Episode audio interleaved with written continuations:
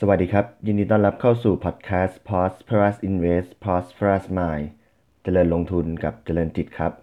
ผมเจริญจิตจันทรศิริ วันนี้เสนอเป็น episode ที่ 14 วันนี้ขอมาพูดถึงการกระจายการลงทุนหรือที่เราได้ยินบ่อยๆว่า diversification นะครับการกระจายการลงทุนเนี่ยเป็นกลยุทธ์การลงทุนที่มุ่งจะช่วยลดความเสี่ยงของ portfolio ลงนะครับด้วยการกระจายการลงทุนไป ในหลาย ๆ สินทรัพย์ ในหลาย ๆ อุตสาหกรรม แล้วก็ในหลาย ๆ หมวดธุรกิจนะครับ เพื่อที่จะให้การลงทุนนั้นได้ผลตอบแทนสูงที่สุด แม้ว่าจะเกิดเหตุการณ์อะไรเกิดขึ้น และสินทรัพย์หรือจำนวนหุ้นหรือ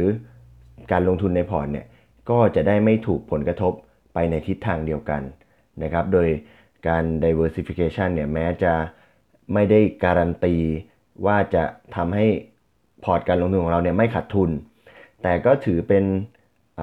ปัจจัยสำคัญในการลงทุนโดยเฉพาะการลงทุนระยะยาวเนี่ยที่จะลดความเสี่ยงลงแล้วยังได้ระดับผลตอบแทนที่น่าพึงพอใจนะครับ เรามาก่อนอื่นเนี่ยเรามาพูดถึงการลดความเสี่ยงเนี่ยเรามารู้จักก่อนว่าความเสี่ยงเนี่ยมันมีความเสี่ยงประเภทอะไรบ้างในทางทฤษฎีนะครับ ความเสี่ยงประเภทแรกเนี่ยก็จะเรียกว่า เป็นความเสี่ยงประเภท undiversify หรือที่เรียกอีกอย่างหนึงก็คือ market risk หรือว่าความเสี่ยงของตลาด หรือถ้าเรียกอีกอย่างหนึงก็คือ systematic risk ก็คือเป็นความเสี่ยงของระบบ ความเสี่ยงตัวนี้เนี่ยเป็นความเสี่ยงที่ทุกบริษัทเนี่ยจะต้องประสบพบเจอเหมือนกันนะครับ เช่นความปัจจัยที่มาจากเงินเฟ้อ ปัจจัยที่มาจากอัตราแลกเปลี่ยน ปัจจัยที่มาจากความไม่แน่นอนทางการเมือง นะครับหรือว่าเรื่องของสงครามเรื่องของภัยธรรมชาตินะครับหรือเรื่องของการเปลี่ยนแปลงของดอกเบี้ยนะครับความเสี่ยงนี้เนี่ยจะเป็นความเสี่ยงที่ทุกบริษัทต้องเจอ หรือว่าทุกอุตสาหกรรมต้องเจอนะครับแล้วก็จะไม่สามารถลดลงได้ด้วยการกระจายความเสี่ยงนะครับเพราะว่าเป็นความเสี่ยงที่นักลงทุนเนี่ยก็จำเป็นจะต้องยอมรับอยู่แล้วนะครับมาดูความเสี่ยงอีกประเภทหนึ่งจะเป็นความเสี่ยงที่สามารถ diversify ได้ หรือที่เรียกว่า unsystematic risk นะครับก็จะเป็นความเสี่ยงที่แต่ละบริษัทแต่ละอุตสาหกรรมนะครับ จะพบเจอเป็นความเสี่ยงเฉพาะตัวของบริษัทนั้นๆนะครับ หรือถ้าเป็นหุ้นก็เฉพาะหุ้นนั้นๆนะครับ ซึ่งเป็นความเสี่ยงที่สามารถลดลงได้นะครับนะครับผ่านการกระจายความเสี่ยง หรือพูดง่ายๆก็คือความเสี่ยงประเภทนี้ก็เป็นความเสี่ยงทางธุรกิจหรือว่า business risk หรือว่าเป็นความเสี่ยงทางการเงินก็คือ financial risk ของแต่ละบริษัทนั่นเอง ซึ่งถ้าสามารถเพิ่มการลงทุนเข้าไปได้เนี่ยเพิ่มเช่นเพิ่มจำนวนสินทรัพย์หรือเพิ่มจำนวนหุ้นได้เนี่ยการเคลื่อนไหวของแต่ละหุ้น แต่ละบริษัทแต่ละธุรกิจเนี่ยมันอาจจะไม่เหมือนกัน แล้วก็จะทำให้สามารถบาลานซ์ความเสี่ยงได้นะครับ ก็เพราะฉะนั้นย้ำกันอีกทีนึงก็คือการลงทุนในหลาย ๆ สินทรัพย์เนี่ย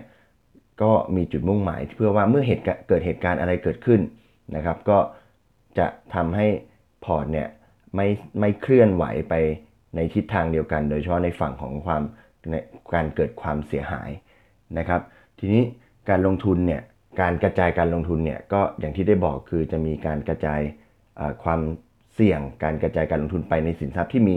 ความแตกต่างกัน ถ้าพูดในแง่ของประเภทของสินทรัพย์เนี่ยเราจะได้ยินบ่อยๆ ในทฤษฎีของการที่เมื่อลงทุนหุ้นก็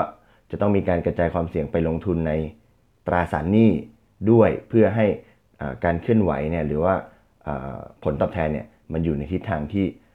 ไปในคนละทิศละทางกัน เพื่อที่ว่าถ้าเกิดเหตุการณ์อะไร เช่นหุ้นตกอย่างน้อยก็คือยังได้ผลตอบแทนจากตัวของตราสารหนี้มาชดเชยเป็นต้นอะทีนี้ถ้าเราโฟกัสมาเฉพาะเรื่องของการลงทุนในหุ้น นะครับการกระจายความเสี่ยงแน่นอนการลงทุนในหุ้น 5 ตัว ก็ย่อมดีกว่าการลงทุนในหุ้น 2 ตัวนะครับเพราะว่ามันไม่ไม่โฟกัสจนเกินไป แล้วก็การการเพิ่มตัวหุ้นเนี่ยก็อย่างที่ได้เรียนไปก็คือ จะช่วยลดความเสี่ยงให้กับพอร์ตการลงทุนได้ ทีนี้ลองมายกตัวอย่างดูการดูในเหตุการณ์จริง ๆ ดูว่าว่าจะพอเป็นไปได้อย่างไรบ้าง ยกตัวอย่างเช่น เราลงทุนหุ้นเซนเทลซึ่งเป็นหุ้นในกลุ่มกลุ่มโรงแรมในเครือเซนทรัล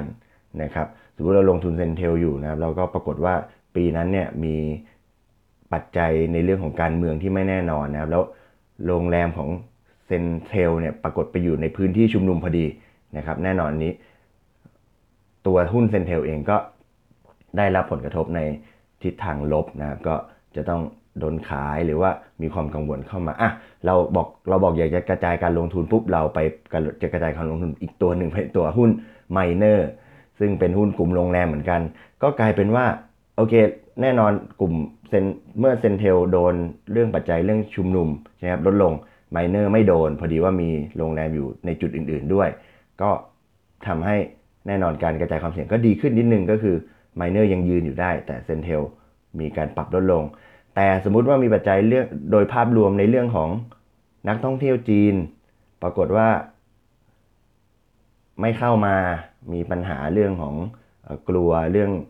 การท่องเที่ยวในประเทศไทยอะไรก็ตามแต่ทำให้นักท่องเที่ยวจีนไม่เข้าไม่เข้ามา การลงทุนในเซนเทลบวกกับไมเนอร์ก็ได้รับผลกระทบไปพร้อม ๆ กัน เพราะว่าทั้ง 2 ตัวก็อยู่ในปัจจัยเรื่องของการท่องเที่ยวเดียวกัน ดังนั้น เราอาจจะต้องมีการกระจายความเสี่ยงเช่น เพิ่มหุ้นในกลุ่มธนาคาร เพิ่มหุ้นกลุ่มพลังงานเข้าไป ที่แม้ว่าเกิดเหตุการณ์ปัจจัยลบในเรื่องของการท่องเที่ยวเนี่ยแต่ว่าปัจจัยอื่น ก็ยังคงอยู่ เช่นหุ้นพลังงานก็ยังยืนอยู่ได้ หุ้นกลุ่มแบงก์ก็ยังยืนอยู่ได้เป็นต้นนะครับ ทีนี้เราเรารู้แล้วว่าเราจะต้องเพิ่มจำนวนหุ้นเข้าไปเนี่ย เราจะต้องเพิ่มจำนวนหุ้นไปถึงกี่ตัวกันแน่นะครับ ถ้าลองไปผมลองไปอ่านๆดูในในในในตัวอินเทอร์เน็ตดูในสื่อต่างๆเนี่ยก็พบว่าทฤษฎีก็มีหลายแบบมีทั้งสิบหุ้น 15 หุ้น 20 หุ้นนะครับ แต่ว่าอันนี้ก็ขึ้นอยู่กับว่า เราเนี่ยจะลงทุนได้